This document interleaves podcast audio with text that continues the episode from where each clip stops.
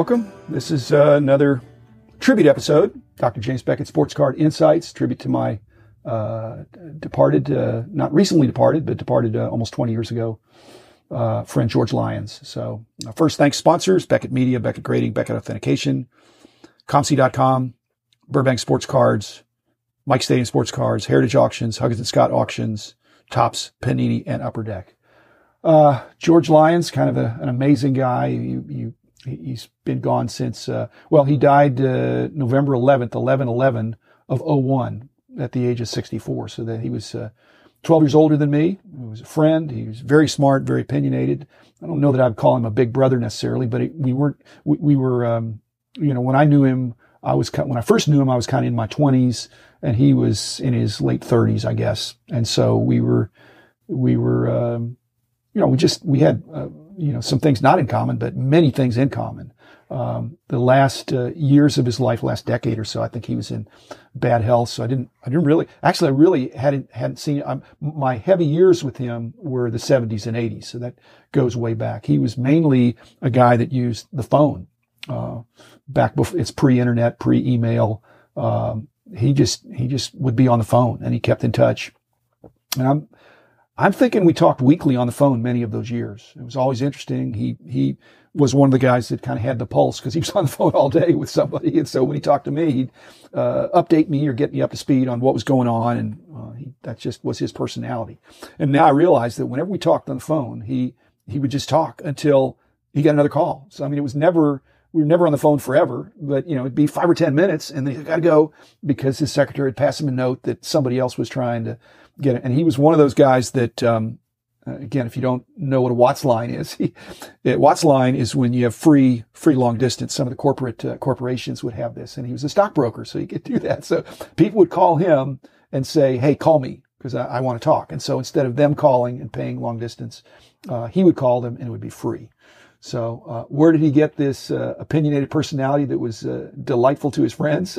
his father was was Leonard Lyons, who was the Lions Roar uh, Broadway critic, um, and George used that Lions Roar in his uh, writings for uh, SCD and Trader Speaks, and, and his brother Jeffrey, Jeffrey Lyons. If you've heard of Jeffrey, he was you know more more of a media critic than a Broadway critic, but um, nice guy. Knew him too. He he he. the family loved baseball, but but George especially. So. Um, and George could turn a phrase, he could tell a story, he just could go on and on about baseball, a lot of history and uh, a lot of a lot of great stories when we talked on the phone. But very interested in collectibles too.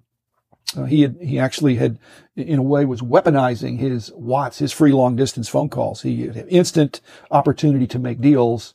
And um, again, he was one of these "my word is my bond" guys. So if he said, "Hey, I'm going to do this. I'm going to send this to you. If you send me this, I'll send you that," uh, you didn't have to have to worry about that. So he was keeping up with all the movers and shakers in the industry. He was right in the center of it. And, um, again, probably initially more of a baseball fan and historian first, but, uh, over time, he, he just really was, he, he, he loved collecting and the connection with the, with the sport. So he was, uh, in his, in his dealings, the fact that he'd been with, it's now defunct, but a very well respected uh, Lehman Brothers firm up until it wasn't, uh, he was a, he was a stockbroker a trader. But he, so he, he, looked at cards and memorabilia in that same way of lots. He would occasionally take on uh, larger, uh, groups of things people would call him and he'd have a way to, to disperse them over the phone, uh, in a day. And, and that was in the day when you really, you really couldn't do that. And I, as I've said, I went to New York for the big card shows, uh, back in the, uh, mainly the seventies, I guess, a little bit in the eighties, but mainly, mainly in the seventies.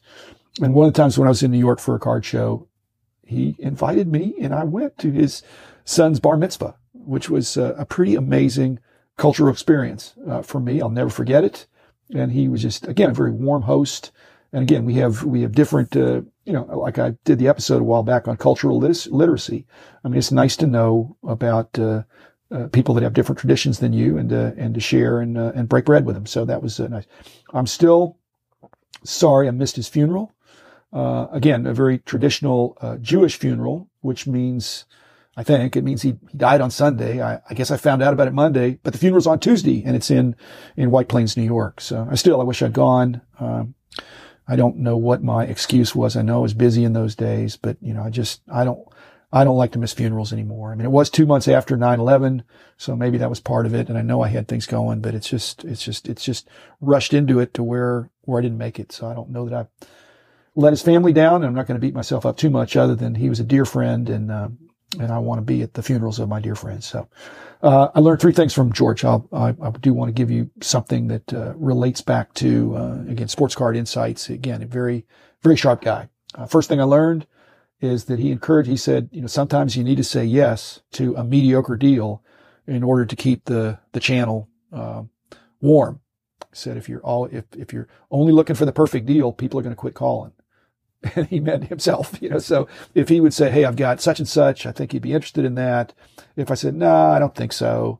Uh, you know, you get a few no's and he's just going to call somebody else. So the people that have been, especially in those days when every deal probably was a good deal in hindsight, uh, saying yes to what appeared to be uh, still a good deal, but not a great deal, uh, kept kept that going. He he really epitomized that. So uh, learned that from him. Number two, uh, with George, um, he found a way. You know, he could figure he would figure out what each person that was in his orbit. You know, I don't know that he had hundred guys or fifty guys that he'd talk to every week, uh, but the, the the key people in the industry. He'd find out what you were really interested in, what you really wanted. And he, he really, again, the second insight is that sometimes the right trade material can be better than cash. So he would find out, once he found out that I was a Roberto Clemente guy, uh, I won't say I was in trouble, but I mean, he had me nailed. And so if he, if he found out, he always want to try to see what, what does somebody have? What are they looking for? What are they, you know, he just try to develop a kind of a want list on the fly, uh, over the phone. You know, what are you looking for? What do you have extra? And once he found out that, uh, that Roberto Clemente was my guy, uh, if if if I had something extra that I was trying to sell that was a nice item, he would he would uh, he would go find something Roberto Clemente that I would that I would trade for it. And lastly, uh, what I learned from George is that he kind of knew his niche. He had his certain style, and he was pretty ruthless about staying in his lane. Uh, when he knew something, he really knew it, and he had an edge. But he didn't go into areas where he was at a disadvantage. He stayed in his lane. He knew his niche. So the best example of that is, I may have mentioned this a little bit, but I'll mention it in more detail today, with the very notorious Boston buying trip back in uh, 1978, which included me, included George, and uh, 10 other very well-known dealers. We were set up at six different hotels, you know, kind of geographically spread across the Boston area. And at that time, there'd never been a major card show in the Boston area un- until that time. So, um, well, we weren't a show. We were, we, we took out uh, newspaper ads, display ads in the in the uh, I think there were there was still a morning paper and an afternoon paper. So we had a like a quarter page ad, which was uh, seemed expensive at the time. Now I don't think it was, saying that we were going to be at these six hotels conveniently located all across the the uh, Boston area and buying old cards. And I don't know, this was 78, so I don't really remember that we put a cutoff on it, but we certainly weren't looking for cards in the 70s and probably not even in the 60s, which that was a mistake looking back now. So here's the deal. And uh, I think uh, Al Muir got into this with me a little bit uh, a while back, but I think each guy put in about two thousand dollars for the newspaper ads and uh, and and to put together so that we'd have money to buy collections. And so we did that, and it was I'm trying to think if that was in uh, I think it was in the fall. So we had decent weather, everything worked for us, and so at the end of the weekend, after we'd been there, maybe Friday, Saturday, Sunday, so Sunday evening, Sunday afternoon, we're at the uh, Central Hotel in the meeting room that we were, and we're sitting there with about a hundred thousand old cards. And I'm talking about from 19th century up through say the 50s. So it's, it's, it's quite the stash. I mean, I've never seen anything like that. It was equivalent to, it was better than any card show I'd been up to at that point, just all sitting right there. And so we had 12 guys and 100,000 cards. What are we going to do? Well, uh, apparently even in those days, I was identified as a guy who would, who was not intimidated by stuff like this, that I, I'm the data guy. So the guy said, we're leaving for dinner. Uh, you're in charge of splitting the cards out into a fair, in, in a fair way. Uh, so I made 12 equal, but, uh, I'll say untouchable piles. I just stacked them up on the floor, big uh, snake lines of, of cards, uh, double decked in a couple of cases. And, uh, they, they were in order well, I mean, if there was a set of something, I keep the set intact. I wasn't going 1, 2, 3, 4, 5, 6, 7, 8, 9, 10, 11, 12. Uh, I was grouping them. And so every, each stack had some, uh, 20, uh, 19th century cards. Uh, each, each uh, stack had a bunch of T206s and other tobacco cards. And each, each had Goudeys and all this kind of stuff. So, so they left, said, uh, break it up into 12 piles and then tell us how we're going to figure out who gets it that we don't have to be uh, spending all night long trying to draw uh, or, or pick from something. So stacked them up, put 11 numbers in a hat and had the 12 lines of cards stacked on the floor. And basically, uh, in the numbers in the hat, they'd pull out whoever uh, got number one got to take uh, first pick of one of these 12 stacks. Now they couldn't, they couldn't sniff them. They could take a peek, but they couldn't touch the cards. So they couldn't, again, the cards were all stacked up. So again, I had tried to even them out to where each stack was roughly the same. So, uh, so the first guy takes them, puts them in his big, I don't know that they had monster boxes in those, but he had a, whatever, he put his cards away. The number two guy goes second. So he takes another stack. And uh, everybody, as they're looking through them after they get them and they can touch them, everybody's pretty ooh and ah and excited. And so even person number 11 you know, is picking one of the last two. Now, of course, me, I get the very last one. So in case I had salted one of the lines, which I didn't, but in case I had, um, I was, I got what was left over. And again, it was an equal, you know, to the best of my ability, equal, equal, uh, value of stuff. So everybody's really pleased. It was just a great haul. I mean, just, I can't uh, gush about how you're getting thousands of great cards. There's great value even then. And now it just would be, I mean, pretty spectacular. So everybody's boxing up their booty. And I noticed George over the side sort of pouting. You know, he, he was very emotionally expressive.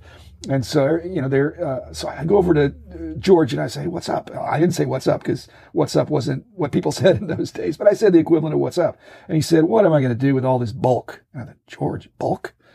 He said, I, I, I see 10,000 cards for me but I'm really only interested in about 200. So what am I going to do with the other 98%? And so then he says, you know, Jim, I know it's stuff you like. Why don't you give me $2,000, which was my initial investment for my unwanted 98%. And then I'll essentially have these 200 best cards, the ones I really want for free. And that's just the way he thought. And I said, count me in. So I jumped on it. Now, before you feel sorry for George, again, this is my story that relates how he totally knew his niche and was ruthless about staying in his lane. He wasn't a quantity guy. He was a quality guy. And so, lest you feel sorry for George, the 200 cards that he kept were all major Hall of Famers. he took all the Cobbs, all the Ruths, all the Gehrig's, and these were these were and and he took all the all the old judges, all the Ramlys, the T205s, T206s, Cracker Jacks, E cards. Um, Goudeys, again, he took all the Cobbs, Ruths, Gehrig's, and anybody else that you would have heard of that was a major Hall of Famer. He was so happy to walk out with a small box. That was George living life on his terms. He was a he was a great friend, and I miss him. And uh, again, kind of a one of a kind guy. And uh, again, like I said, I'm blessed to know him, and uh, not just benefited economically, but I benefited uh, just in my soul. So, miss George, and uh, again, thanks listeners for allowing me to uh, share share this warm reminiscence.